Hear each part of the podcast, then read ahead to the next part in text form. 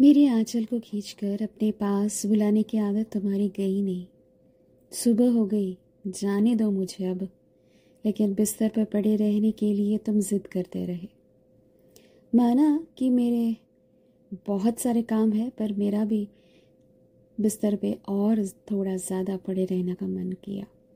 खिड़की से तेज़ रोशनी आ रही थी और मैं आँखें बंद करके सिर को तकिए के नीचे रख कर और थोड़े से सोने की कोशिश कर रही थी। और तुम मुझे जकड़ के और सोने लगे।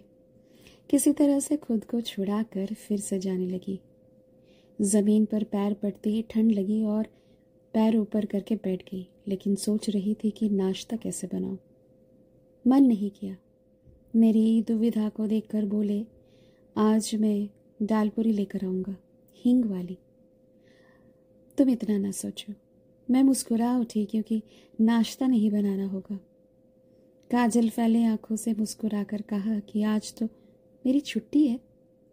तुम बोले हाँ ना। हर दिन काम करती हो, मेरे लिए, घर के लिए। एक बात तो बताओ। मैंने पूछा, मिनी को कौन माछ भात खिलाएगा? उसके लिए बाज़ार से मछली ज़रूर ले आना। शांता को कहा है कि चूल्हा तैयार करे, पर मुझे बिस्तर से उतरना ही होगा।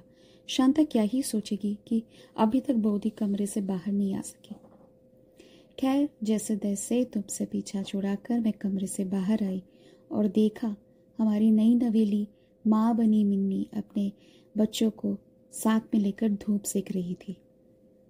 और मैं तुम पर गुस्सा हो रही थी कि इतनी देर हो गई तुमने मुझे अभी तक रोक के रखा हुआ था।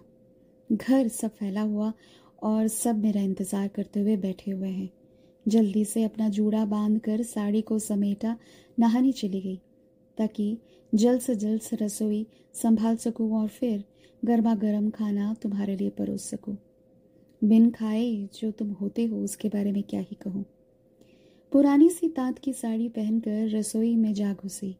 शांता ने पहले से ही मसाले बनाकर रखे थे।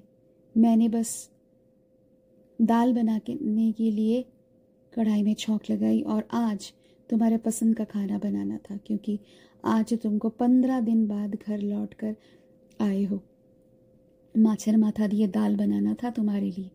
उसके बाद मलाई करी, दही और चटनी तो रहती ही है। जल्द से जल्द रसोई का काम ख़त्म करके तुम्हारे लिए अपने आप को फ्री करके रखना था, क्योंकि मैं मशरूफ़ हो गई तो तुम्हें पसंद ना होगा। खैर शाम ढलते ढलते फिर चाय बनाने की तैयारी की। शांता चाय बनाने बना लेती है। वो भी कुछ दिनों की मेहमान है क्योंकि उसके घर उसका भी शा, शादी तय कर दिया है घर वालों ने।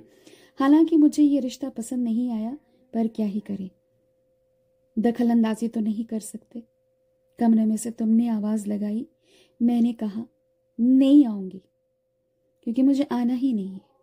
तुमने कहा कोई ना, मैं ही आ जाता हूँ। मुझे तो तुम्हारे साथ ही रहना है। और आँगन में बैठकर मैं मुँह में पान रखते हुए, बड़े मुँह बनाते हुए कहा, बड़े आए। क्या भला कोई काम नहीं है तुमको? तुम मुस्कुराए, और मुझे पता था इस मुस्कुराहट की वजह क्या ही। हाँ ना। इसी तरह की छोटी छोटी कहानियों को लेकर मैं आ जाती हूँ आप लोगों से मिलने के लिए। हर शुक्रवार। सो अपना ध्यान रखिएगा और मेरी कहानियाँ सुनते रहिएगा। पता ही तो है आप लोगों से मिलना राधा के लिए कितना ज़रूरी है। ध्यान रखिए अपने सब बातों का और अपना भी ख्याल रखिए। मिलती हूँ अगले हफ़्ते एक नई सी कहानी को लेकर। सो so, शांता मिनी और मैं फिर से मिलने आएँगे आप लोग से। Take care.